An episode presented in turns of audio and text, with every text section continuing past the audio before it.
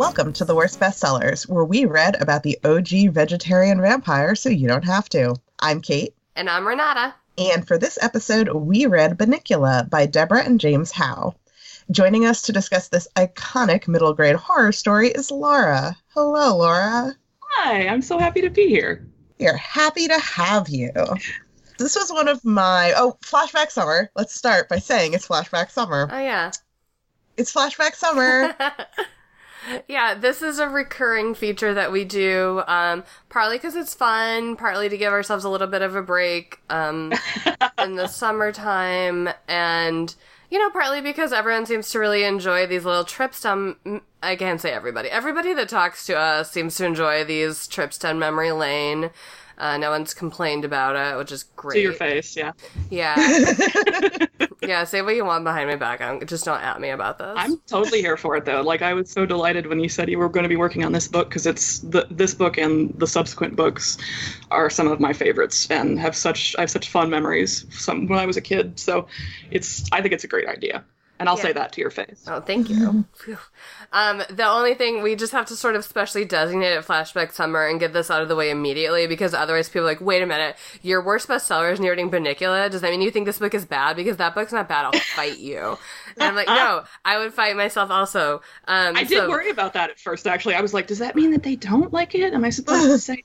Because we could have a fight on the podcast. That could probably, you know, be really interesting. yeah, exactly. So, Flashback Summer, we're just giving ourselves, and of course, as if you listen to the podcast, you know, sometimes we listen to these books or we read these books that we think might be bad, and then we actually really like them. This is, uh, you know, but this is a case where like we remember them as being good and we just want to check back in with them and we generally find that they still are good and that's why we're specifically calling it flashback summer to just separate it from the worst bestsellers brand a little bit. Um, this was one that I chose, and Renata, I'm not sure. It was so loud in that restaurant when we talked about what we were going to be doing for Flashback Summer. I can't remember if it, it was so loud in Steaks and Cakes. It was just yes, the clatter we of people setting these full platters of steaks down is so loud on those tables.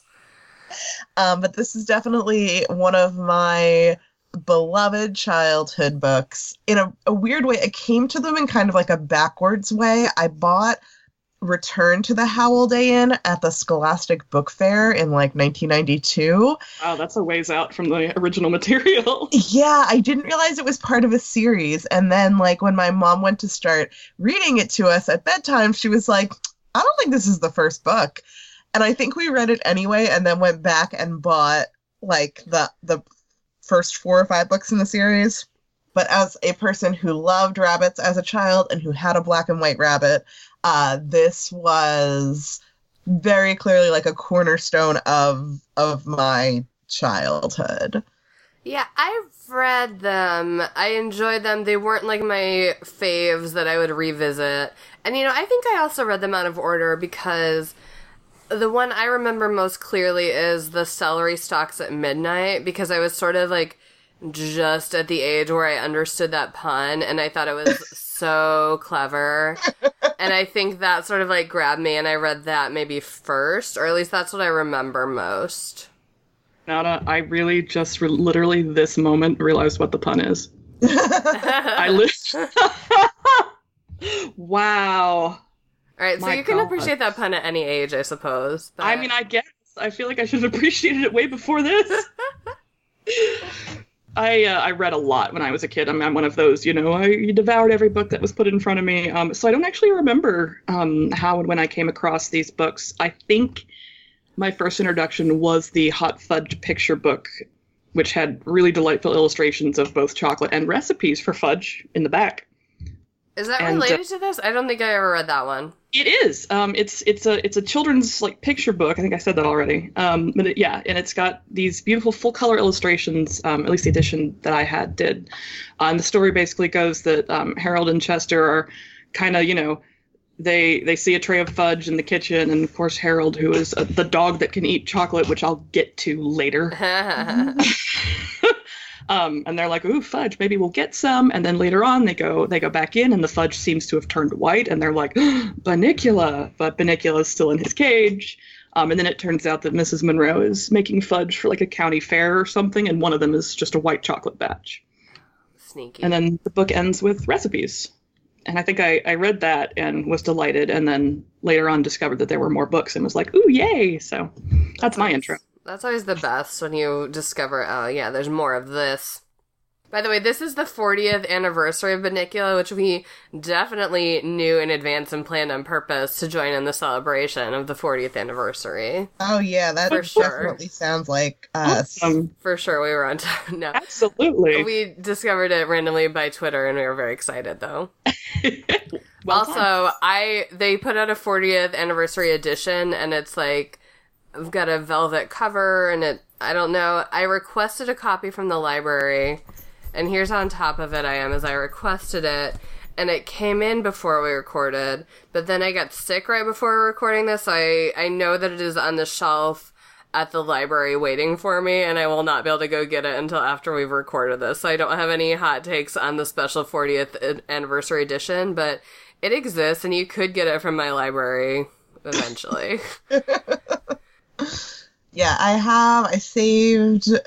I saw like a tweet about it going around, and I was like, "Oh, I have to save this. This will be relevant in a couple weeks, and also maybe it's relevant to me as a person." Although I, I need to not. I, I've been trying to buy fewer physical books because there's just nowhere to put them, and I'm trying to get rid of physical books that I have. But the physical books that I do keep buying continue to be like, like I, I went through this thing where at like three o'clock in the morning, I was like, what if I bought a whole bunch of like Scholastic Point horror books off of Amazon's used book section? choice. So I did that. um, Heck yes. but this isn't about point horror, although it could be because I could talk about those forever. This is about Bunnicula. Yeah, we've talked in circles around what it is, and I think we've assumed that everyone is familiar with Bunnicula. But what if you're not? What then?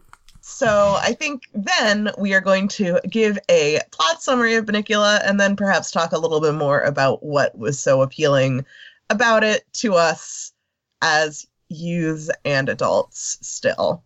So Bunnicula is told from the point of view of Harold, who is a dog, and it is told by through Harold dropping a manuscript off at an editor's a book editor's house with a note basically being like i'm a dog and this thing happened to my family so my cat friend encouraged me to write a book about it hmm You know Chester Go- um, Ghost wrote that book, though. absolutely Yes. and the story that harold tells is that uh, there's one night he and chester who is a cat uh, are home at their house by themselves while their family the monroes which is uh, mr and mrs monroe and mr monroe is a professor and mrs monroe is a lawyer and their two sons Pete and Toby are out at the movies, and Harold explains that because their household is so educated, everyone in the house talks to them like they're people, Mhm. which I find so charming. I mean, that's just polite. I don't. um, they're, so they're out at the movies, and they come home early, dripping wet, and holding like this bundle of rags, and all talking at once. And then finally, they stop to explain to Chester and Harold that while they were at the movies, they got there late, and uh, Toby or Pete went to go sit down. I think Toby went to sit down on on his chair in the movie theater, and there was a bundle there.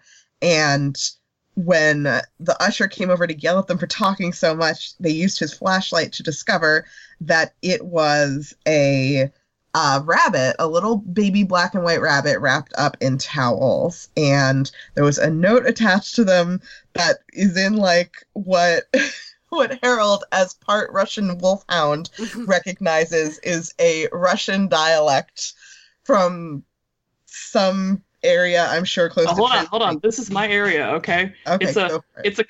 I'm sorry. yeah, no, No. please educate us. It is a. He says it is a an obscure Carpathian dialect or something like that, which, you know, it, it twigs out my very literal brain because you know Russian and Romanian and related languages are not related at all. They're Romanian's a Romance language. Um, but yeah, no. Apparently, because he's partially wolfhound, he can understand obscure Carpathian dialects. But th- but then he says it's from Transylvania, right? Like that's the Which region, is a yeah, it's a region. And wait, a is region it? known for vampires. Yes.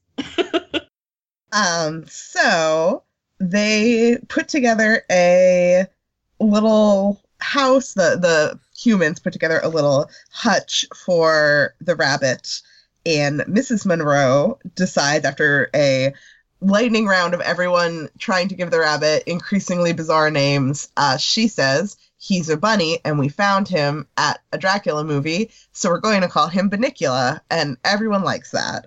So they go with it. Uh, Chester is already uh, suspicious of this rabbit, and definitely not because he is already feeling some, you know, lack of attention being showered on him, most certainly.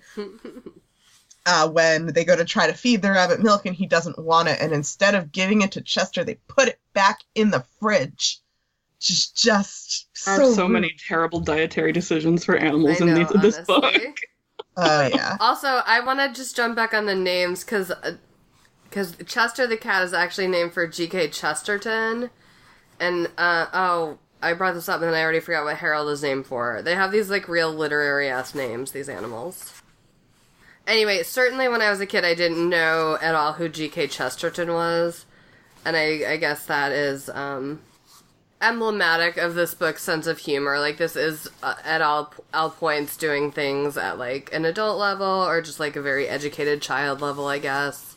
Actually, fun fact: if you look up uh, G.K. Chesterton on uh, Google, the f- second link you get is one uh, from his official website called "Who is this guy and why haven't I heard of him?" so Chester, uh, the next day, informs Harold that he had woken up in the middle of the night, seeing that the rabbit was awake and looking evilish, and they need to be wary of this rabbit who's encroaching on their territory.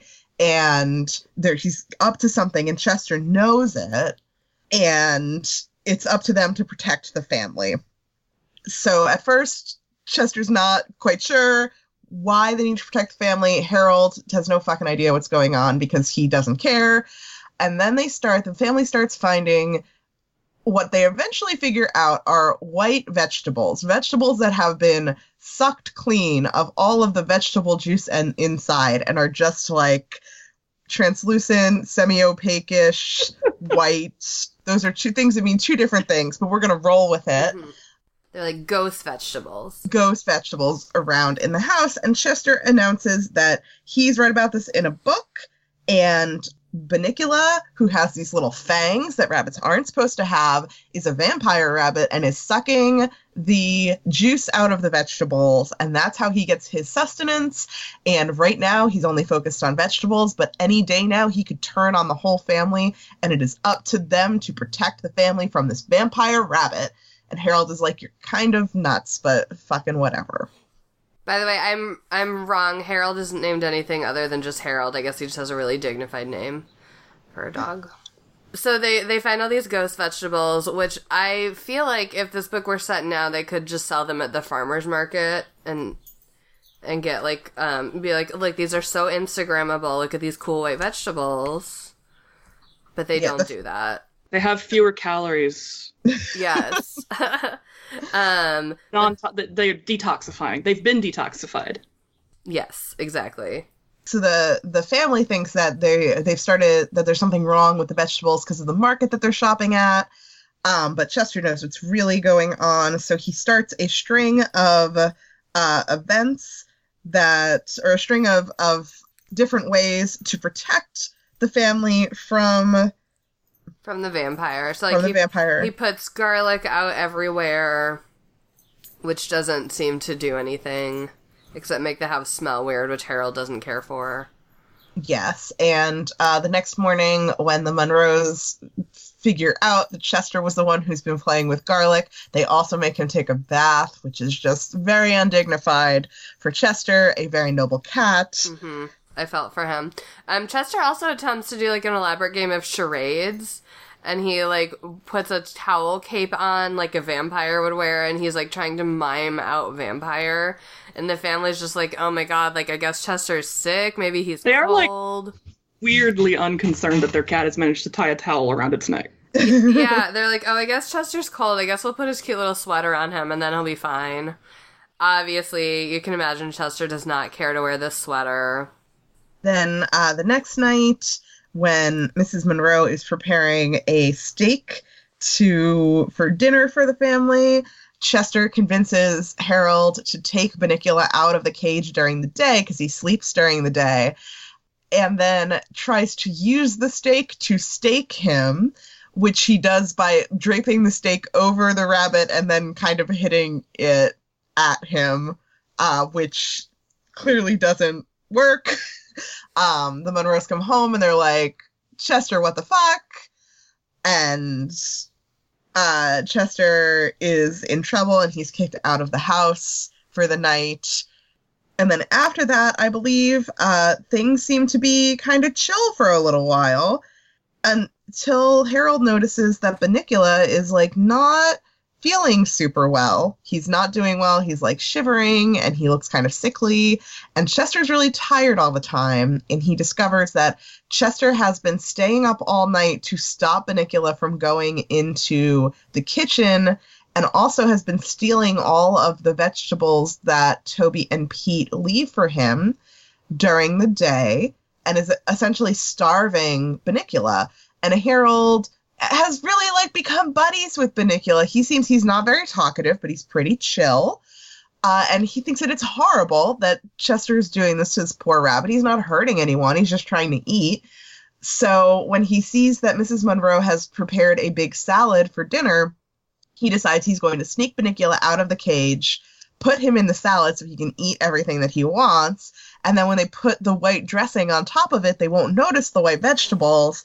And he can put Bunnicula back in the cage, and no one will be any the wiser. And Bunnicula will be okay, and Chester won't be able to starve him any longer. But Chester comes in in the middle of this plan, and it becomes a disaster. Salad goes everywhere. Bunnicula is terrified when Chester jumps on the salad to try and attack him and uh, the Monroes come in in the middle of it and are like, "What the fuck is wrong with all of our animals?" Can I just I just want to say that I stand a family who applies ranch dressing so thoroughly that it would mask vampire vegetables. Right? Like, they're doing it so right. Dinner They're at the really Monroe eliminating the benefits of that detoxification.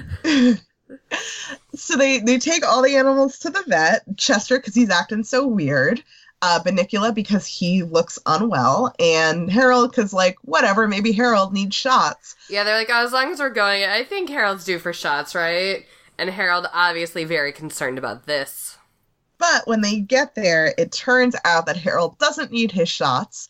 Uh, they decide to put Bunnicula on a liquid ti uh, liquid diet to help him bulk up because he's been he's so sickly and skinny, and they think he hasn't been eating. And they essentially are like, bring Chester to a cat psychiatrist because he's having uh, sibling rivalry issues because of Bunnicula. By the way, his psychiatrist is named Dr. Katz, K A T Z. It's, very, good. it's very good. Uh, so Bunnicula takes very well to his liquid diet, so they decide to keep him on it. Uh, Chester becomes very obsessed with his therapy and what he's learning from his therapist. And Harold's just happy that he didn't have to get shots. And, you know, his rabbit buddy and his cat buddy are both okay. And, you know, all's well that ends well. And that's the book. That's the book. Yeah, it's pretty short. It's a pr- pretty quick read. I, I really like. I've identified two things that I like about this book that I don't like about some other books that we've read. Um, it's narrated by an animal, which I generally like, except for if it seems like the animals are going to be hurt. And despite the fact that there's like a vampire animal in this, and like these animals are doing dumb shit all the time, it just is like very clear that uh, they're gonna be fine. These are all gonna be fine. Um, so I like that very much, as opposed to like warriors, where it's like, oh shit, these animals are all gonna like murder each other. I think. Oh my god. Um, I really like that the book uh, uh, the exp- the vocabulary is a lot less like you know a lot of kidlit they sort of tend to use very simple words and turns of phrase and um, references but in this book you know uh, clearly it's um, you know Deborah and James Howe they have a background in literature they they know what they're talking about and they make these references to more elaborate books and they use words that are you know not you know just at a, a kindergarten reading level and it kind of really when I was a kid it really sort of made me feel like I was reading a grown up book you know. It's like a proto uh, Lemony Snicket in that way. Yeah. Yeah. Yes, very much. Yeah, I I mean, clearly knowing what you know about me, listeners, that I A like rabbits and B like spooky stuff. Clearly, right off the bat, this was in my wheelhouse. I and as as listeners who have been hanging around for a while may know, I actually ha- did not read Dracula until a couple years ago for a book club that I was in. Don't know why I waited that long. Dracula's a very good book filled with all sorts of friendship and train times tables and all sorts of important things like that.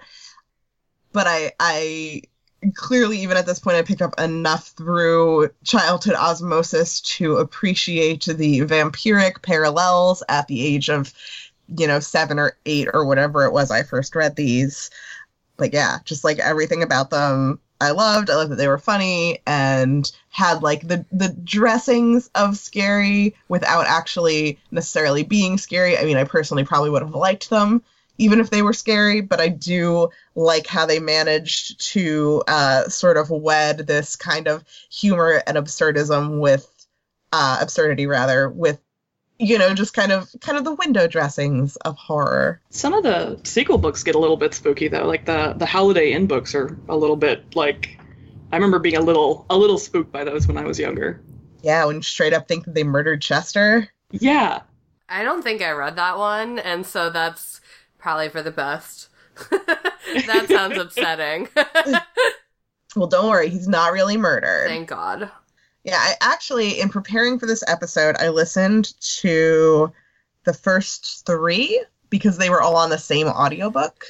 And it was just like, it was just very delightful to go back and see kind of how the story of these characters continues. Howliday Inn is just still delightful. Like, it does have that like creepy mystery edge to it, but also just like Chester, Chester's imaginings are so absurd and he's so like dignified or or at least he thinks he's dignified and Harold thinks he's dignified throughout them where Chester like sort of reads like he's sorry, uh he's um sort of giving voice to that, you know, that the invisible threat thing that all cats do. Yeah. Like clearly they're all always imagining that there are terrible things around us and this cat can just explain it to us in literature. yes he like he he just is so sure of himself when he's like well obviously you know this rabbit's a vampire well obviously you know the people at this pet boarding facility are going to try to do experiments on us or k- kill us or whatever and it, it's just like very delightful and just the contrast between harold and chester is very delightful i just really like these books i just like them is what i'm trying to say Good. Yes. Yeah, I I love um first of all, I mean, Chester was right though is the thing. Uh yeah, it's it's a very good dichotomy of like kind of the trusting, like lovable dog and the like very neurotic cat who needs to visit Dr. Katz to work out his issues. Um, and it, it rings true to like if you've spent time with a cat and a dog. Like it, it feels real while also being sort of surreal and hilarious. There's a lot of good wordplay. I mean, obviously the celery stalks at midnight and the steak, but a lot of yeah. a lot of um homophone jokes and a lot of uh, jokes of taking phrases and idioms and things literally through the pet's perspective, which I always appreciate. I don't know, do we have anything else to say about our feelings? Why don't we talk about the things that they do wrong for pets? So yeah, let's talk about this this uh, pet treatment and the food choices made because I'm I'm so much more worked up about it now than I was when I was a kid. Yeah, it's not good advice. There's a whole sequence where Harold goes on about how he gets to share chocolate cupcakes with Pete, um, the who I think is the older son. I think. No, I think the younger son actually is the one who is like more friendly with Harold. Yeah, yeah, Toby. I think. Yeah. Um, but yeah, no, it's a whole thing where he's like, well, me and Pete, we spend time together, and I, he shares his chocolate cupcakes and gives me like, and it's, he, eats like two or three chocolate cupcakes in a sitting, and there's just no, Like there's no on the thought- regular. Like it Yeah. seems like almost daily. yeah, it's nuts, and and like, and that it's a continuing theme for for Harold. Like his favorite food is chocolate, and it's. It, there's never any kind of nod in the narrative about how well you know don't give your dog chocolate because they'll die Right. And I know I mean this book is literally 40 years old, but I feel like 40 years ago we also knew not to give chocolate to dogs. But yeah, because Oh. at some point someone probably did and was like, well, can't get that back, you know? Yeah, it's used in Howliday Inn too when they're trying to lure him into the car to go to the pet boarding place, the Howliday Inn, uh, Chateau Bow Wow. They use like a trail of chocolate cupcakes to get Harold into the car, which Odd. yeah. Um, and then obviously Chester gets milk every day, which we know now is not good for cat. Listen, as someone who has a cat who has digestive issues, Oh. I I can't even oh he's he's doing much better now, but like for a while there it was just daily everywhere. Hmm. And so giving your cat, you know, milk is you're just you're creating that situation for yourself and I can't imagine someone doing that beyond the first time, seeing the result and being like, "Oh, that should be fine. Let's give him some more." I mean, at least I I know like giving a cat a saucer of milk is sort of like a big cultural image still, and so I sort of understand that more than I understand giving the dog chocolate on the daily. That that's like never a thing. Like It's I don't never know. been a thing, and it's specifically chocolate. Yeah. like and i mean i guess culturally there was a time period this was a time period where most cats were let outside on the regular so they never had to see the result of all of that Mm. lactose but yeah i don't i just it took me out of it occasionally because i would be going what are you doing you're killing your pets You're supposed to be educated, intelligent people. I thought you guys were smart Didn't Dr. Katz tell you? You need a you know you need an animal uh, psychiatrist and an animal nutritionist. Ah, that's where that's where they failed, I guess. Um, also, also with rabbits, I think giving them vegetables is supposed to be like a treat, and they're supposed to eat, you know, like rabbit pellets or whatever. Yes, that is also Right. true. I've, I've never owned a rabbit, but I've anyway. yes please tell us about rabbit dietary habits kait Um, I mean, yeah, there's rabbit pellets and then also like hay and alfalfa and kind of more grassy type feed is good for rabbits. Um, and, and vegetables are kind of like a, a treat, not their main dietary staple, really. And at least my rabbit, and it could be because a, a lot of rabbits have like terrible overbites because in the wild, they would i guess like eat at things that would wear their teeth down but when they just live in a cage their teeth just grow. Um so actually you i've have had to- a lot of rats. Yeah yeah so you gotta you gotta clip They have to clip their chew on. teeth. Oh god. Oh. yeah. Although Oh I, my gue- I guess that is true for non-vampire rabbits, and I guess there probably is different rules for vampires. yes and it's not it's not painful it doesn't hurt them. Do you clip a vampire rabbit's fangs? That's my question now. Yeah. Do they just keep growing unless they get to bite and suck on vegetables or Oh my god. i'm not sure but my rabbit my rabbit didn't even really like carrots very much lettuce was more his jam uh he was into lettuce and spinach and other leafy things, but you know, we tried to give him harder vegetables and he was just not interested. And it could have been that he was like a fat, lazy inside rabbit who was like, I have to work very hard to eat this carrot, and this lettuce just goes right in my mouth, and I can move on with my life.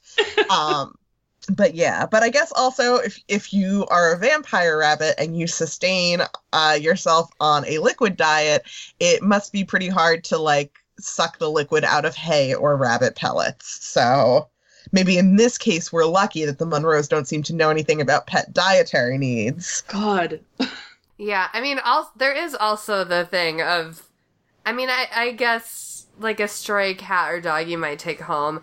If I saw a stray rabbit, I feel like I would not assume that it was a pet rabbit. I feel like I'd be like, oh, this is a wild rabbit. Well, I think is at the the movie theater. There's a Yeah. detail in there too where it's like he was in a shoebox filled with dirt. Oh, I missed that. And that is Yeah. actually very true to the Dracula lore. So Yeah, right. it's his, it's literally his little coffin, oh, his little shoebox coffin.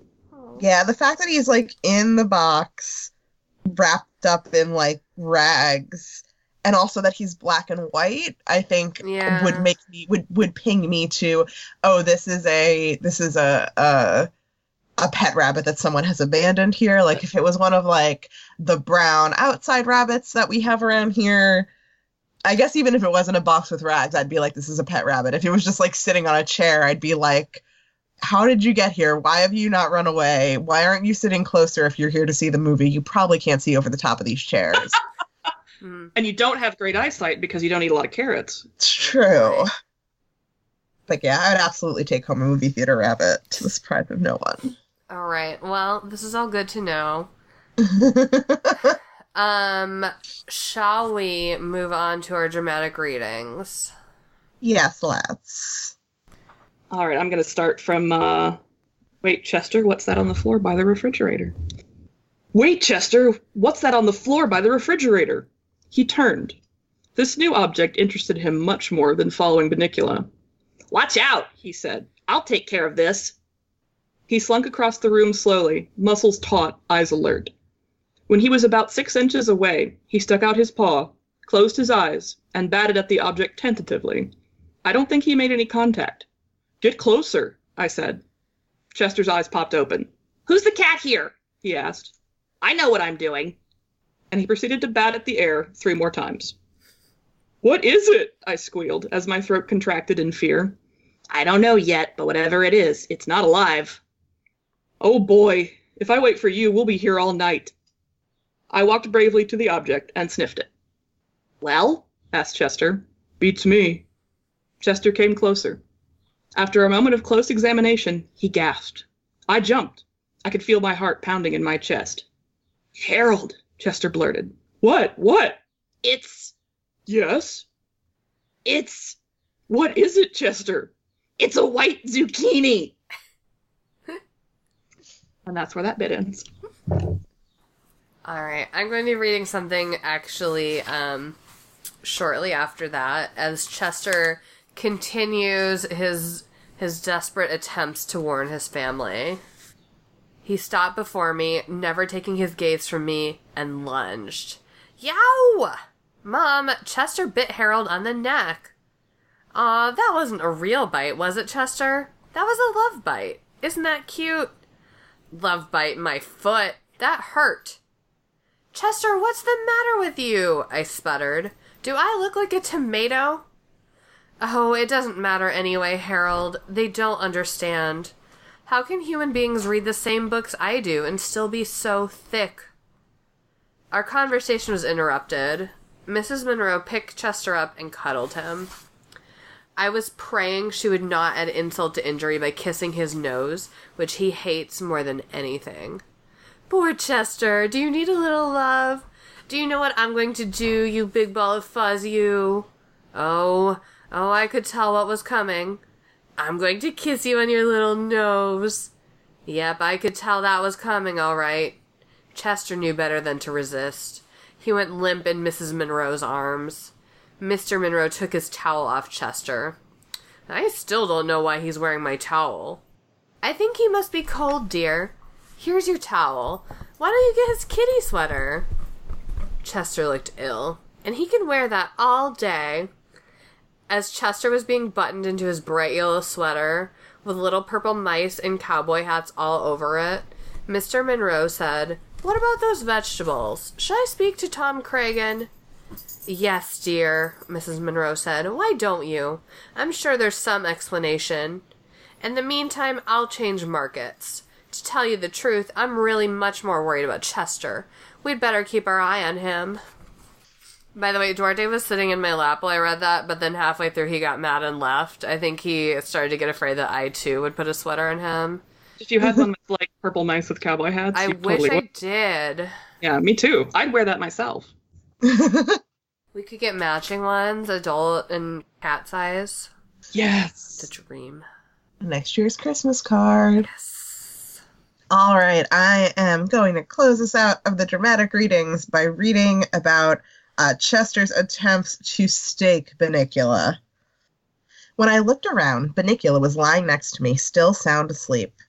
There you are, I said. We got him out. Now let's eat. No dice, Chester said. Just read this to me, and I'll be sure I'm doing it right. And he handed me a book. That book again. Start at the top of the page, Chester said as he picked up the steak. Why don't you read it and I'll hold the steak? Mm-hmm, Chester replied. I took it to mean that I was to start reading. To destroy the vampire and end his reign of terror, it is necessary to pound a sharp stake. Chester interrupted. A sharp stake? he asked.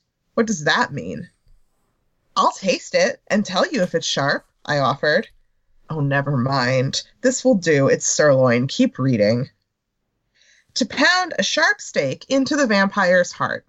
This must be done during the daylight hours when the vampire has no powers. Okay, he said. This is it. I'm sorry I had to go this far, but if they'd listened, this wouldn't have been necessary. He dragged the stake across the floor and laid it across the inert bunny. Then, with his paws, he began to hit the stake. Are you sure this is what they mean, Chester? Am I anywhere near his heart? he asked. It's hard to tell, I said. All I can really see are his nose and ears. You know, he's really sort of cute. Chester was getting that glint in his eyes again. He was pounding away at the stake harder and harder. Be careful, I cried. You'll hurt him. Chester increased his attack. I was really getting worried when the door opened and Mr. and Mrs. Monroe were suddenly with us in the room. Chester! Mrs. Monroe screamed. What are you doing with my dinner? Robert, get that steak away from Chester. And what's the matter with Bunnicula? Why is he on the floor? Mr. Monroe took the beautiful steak away. I wished it a fond farewell with tears in my eyes. As the kitchen door swung open, Ches- Chester whispered with cold determination, All right, the last resort, and dashed into the kitchen. Seconds later, he was back, carrying his water dish between his teeth. He ran toward Bunnicula and, with a mad yowl, threw the dish of water at the rabbit. Unfortunately, he was so hysterical that his aim was not the best. With water dripping from my ears, I watched Mrs. Monroe pick Chester up by the scruff of his neck and tossed him unceremoniously out the front door. Robert, we are going to have to do something about that cat.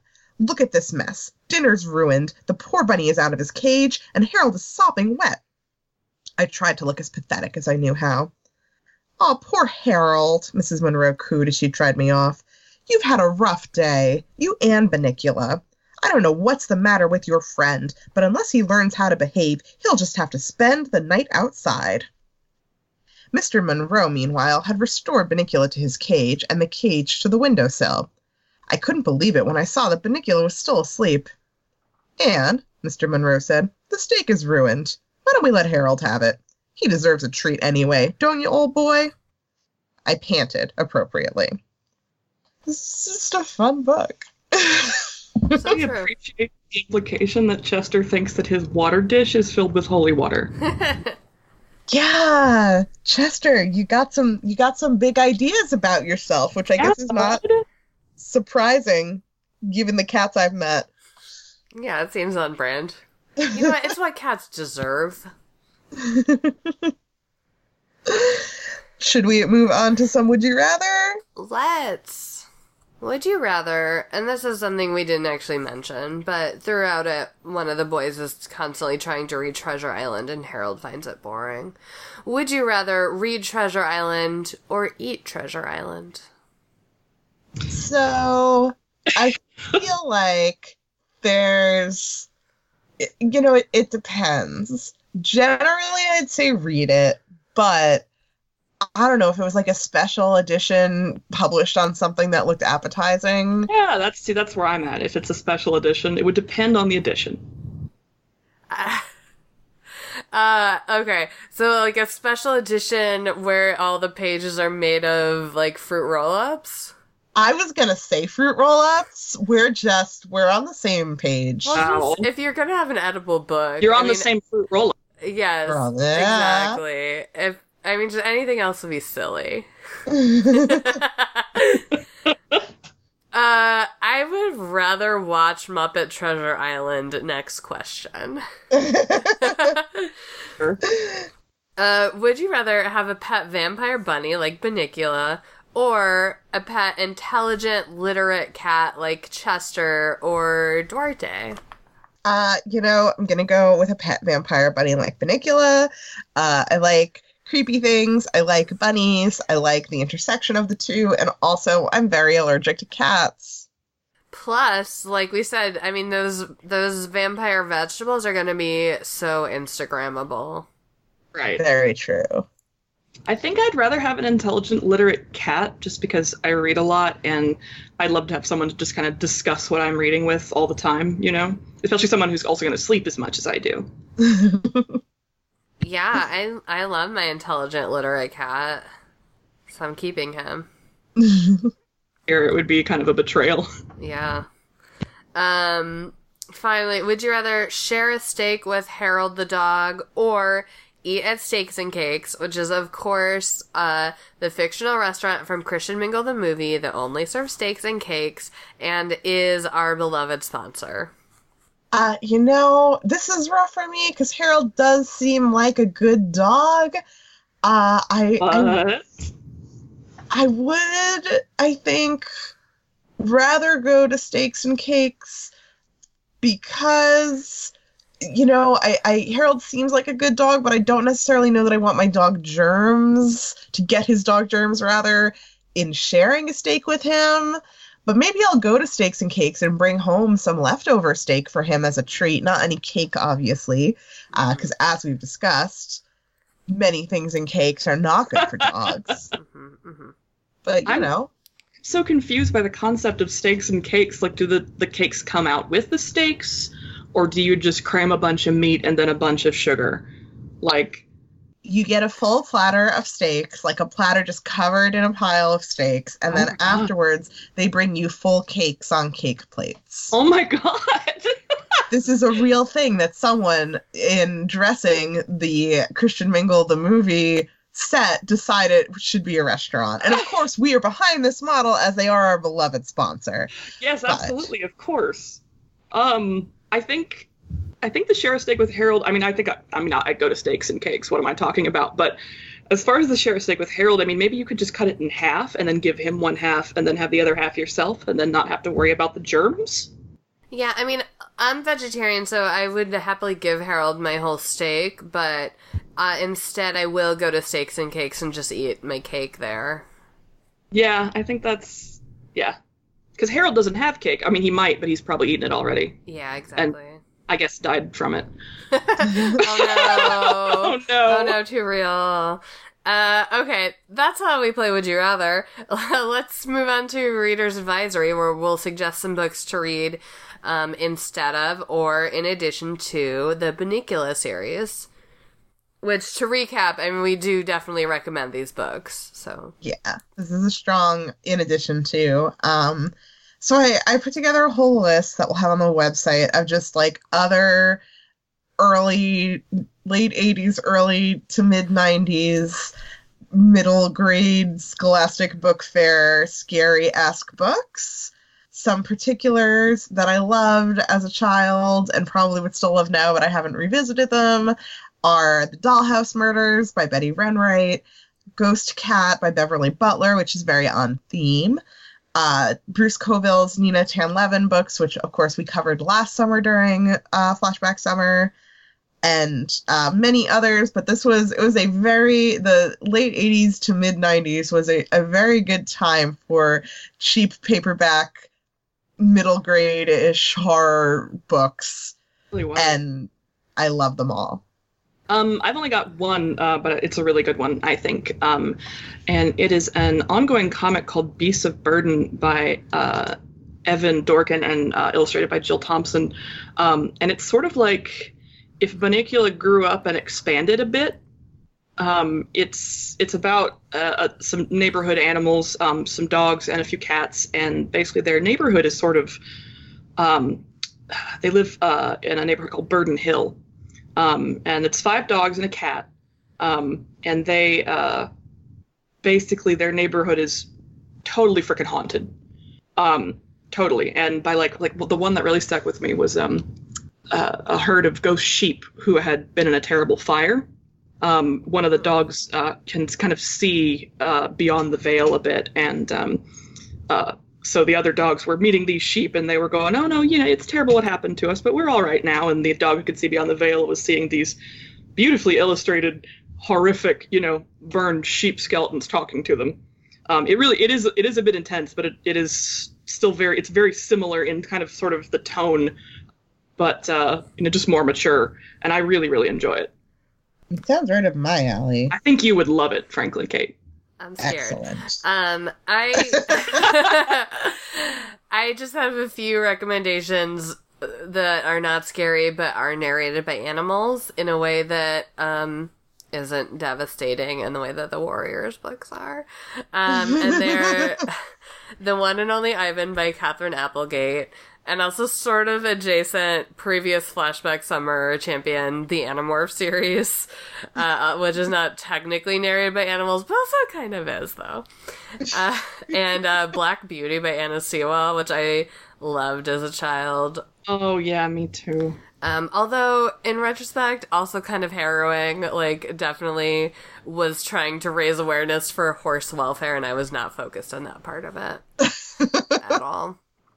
Uh, and uh, I mentioned this earlier, but I do think this kind of reads as like a proto series of unfortunate events by Lemony Snicket, just in the sort of tone and vocabulary used. And I still like those books. Same. Uh, and the Netflix show, although I haven't finished it. But anyway, we'll have all of those and some other ones up on our website, which is worstbestsellers.com.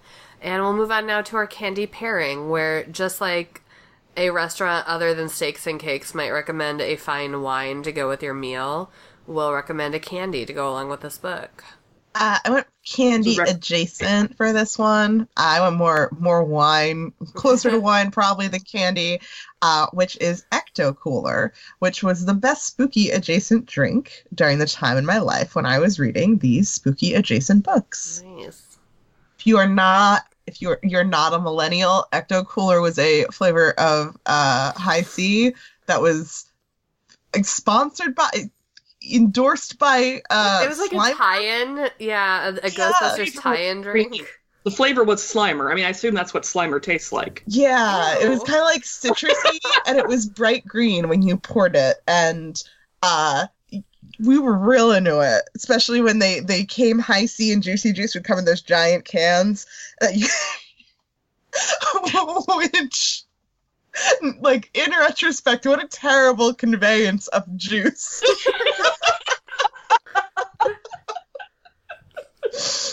Yeah, and you had to open it at both ends with the little yeah.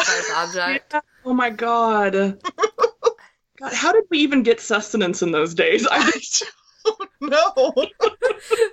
From eating fruit roll-ups. yes, eating fruit roll-up books. Uh, Um, mine is uh, white chocolate, which I uh, I actually personally don't like very much, but um, I think Bunnicula would appreciate it at least in theme. Um, but also because it's chocolate and dogs die if they eat chocolate. Please don't give your dog chocolate cupcakes or chocolate anything. Thank you. Um, I sort of went along that theme, and I'm also recycling a candy that I previously used when we talked about murder games featuring the hip street drug Skittles. And I, um, I wanted to let everyone know that one year for Pride Month, Skittles released all white Skittles because they're like, oh, we're already like, like gays can have the rainbow this month, and we'll just do white Skittles, I guess. Disturbing implications, but okay. Yeah. They had a statement that sort of made sense, but also sort of didn't. Um, anyway, so A, I just want to wish wish you all a happy Pride Month from Yes, Skittles and from Worst Sellers. And B, obviously, Bunnicula sucked all the colors out of those Skittles, and that's why they're white. Ugh, delicious. All right, now I'm hungry and thirsty for some Ecto Cooler, but let's uh, let's play some rock paper Snikt, which is of course the game where Kait says who Dwayne the Rock Johnson would be if he were in this book, and I'll say who Wolverine would be if he were in this book. And Laura will decide which most enhances the book, or she can choose paper, which is to leave the book as is. So, uh, if The Rock was in this book, he would just play Mr. Monroe in an adaptation. Um, because a cameo by The Rock is really all you can do to make this book better, aside from maybe obviously stripping out the uh, pet dietary issues. but yeah, they're just simple as that. Um, meanwhile, if Wolverine were in this book, um, there's been a recent development in the comics that I am mildly obsessed with, where Wolverine has, of course, returned from the dead with the ability to charge his claws with a burst of heat. So now he has hot claws. and uh, I've mentioned multiple times on the podcast before how much I love it when Wolverine just like straight up eats things off his claws. It's so stupid and so funny. Wait, can, can we please pretend that I found a really good joke about hot claws buns or something to do with butts? I don't know because that's what came to my mind, but I I can't get there on my own. Someone else do that. yeah, I mean, hot claws buns is very important. Everything about hot claws is the best. Anyway, so I just imagine that when they're like, when Chester's trying to stake Bunnicula and they're like tussling with this like raw steak, Wolverine is like in the neighborhood, no big deal, and he smells this with his keen senses. He like busts in the door, grabs this raw steak, lightly cooks it on his hot claws, and then eats it all off his claws. And then he leaves, and the book continues as normal. Yeah, he and he doesn't look back behind him. Like cool guys never look at explosions or ruin family dinners. He's just gone. oh God. um, I'm delighted by both of these. Can I suggest a middle ground compromise? No, sorry. That's the rules of the game. Damn. Well, in that case, God, I was I was really sold on The Rock as Mr. Monroe, but I I really need Wolverine to just walk in, eat the steak that he's heated up with his claws, and then just walk out without saying a word or looking at anybody. Thank I you, mean, that- Sam. It is very good. is I can't. I can't argue. It's very good. My middle ground suggestion was going to just be that Wolverine plays Harold and The Rock just plays Chester, totally straight, no costumes or anything. Oh, I would also love that. Amazing. God. Comics are good, you guys. And this book. Um, all right. What do we besi- besides uh, this book is good? What do we think the moral of the story is? Uh, my moral of the story is that rabbits have done nothing wrong ever in their lives. Well, my moral of the story is believe cats. I think mine is not going to surprise anybody. It is, of course, don't feed your dog chocolate cupcakes. Oh my god. Yeah, that's fair. Arguably, that's not the moral of the story. That's the moral of this podcast. yes, absolutely. but I support it. That's a life code I live by. um, next up is Duarte's Corner, where my cat Duarte gives his opinions about the book. He's already weighed in a few times, but, you know, this is very relevant to his experiences. So, what else do you have to say, Duarte?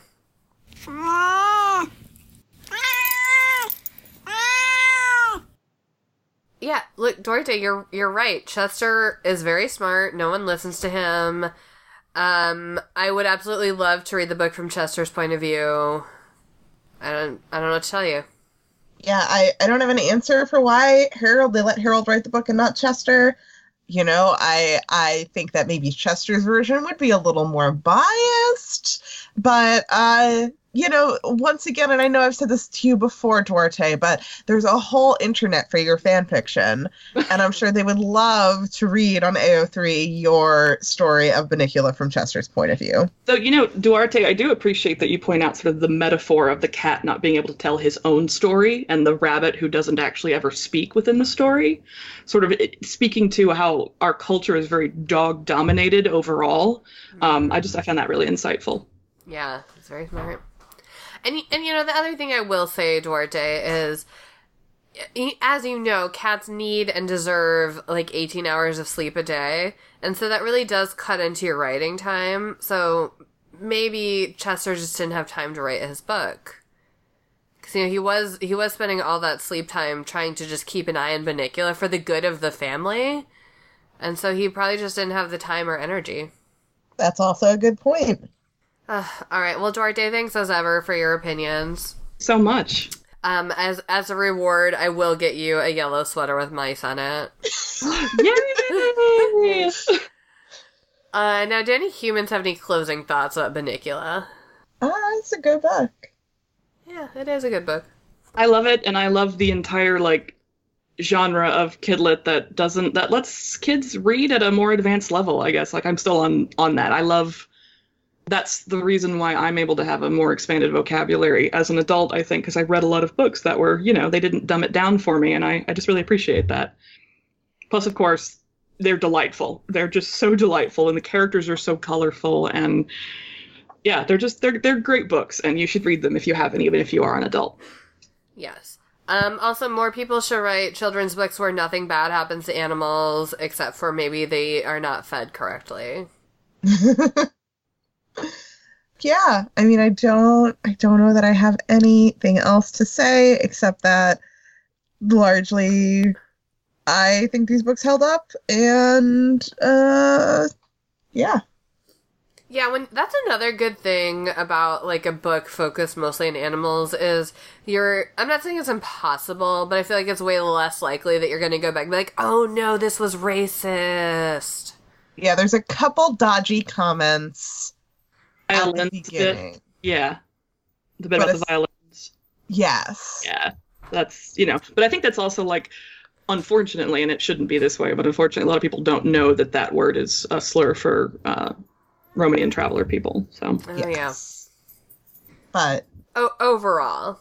overall, yeah, like there was an, and it wasn't.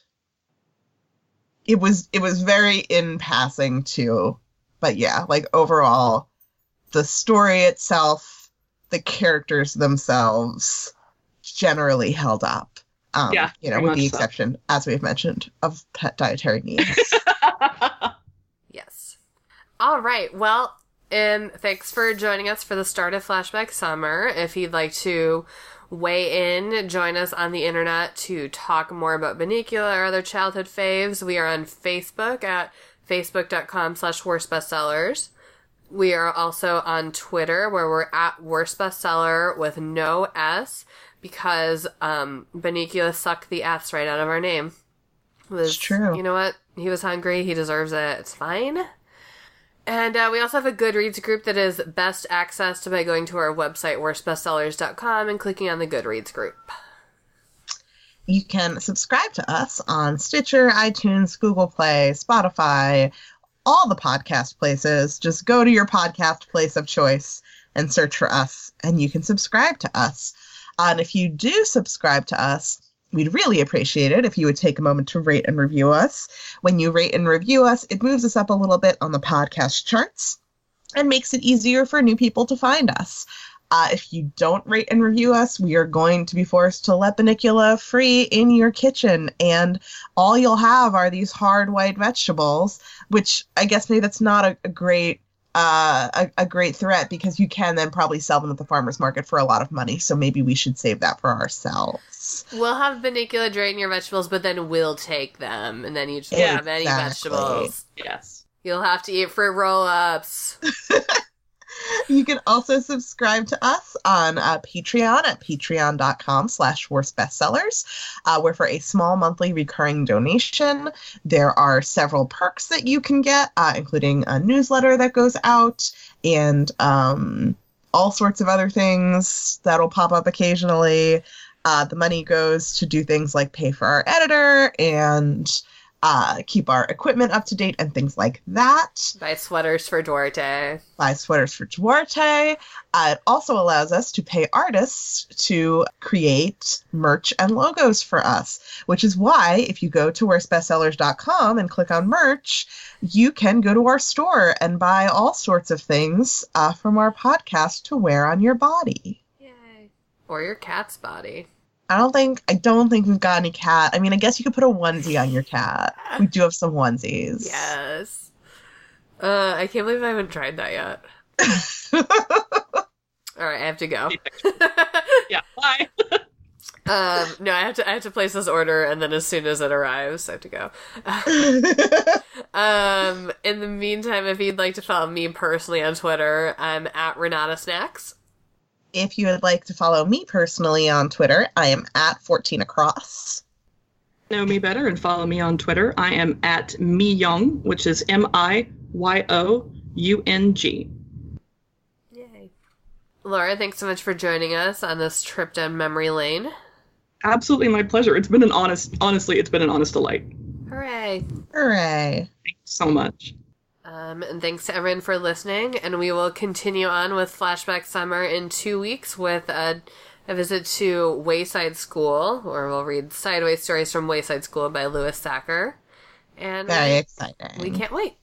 Yes. Okay, bye. Bye.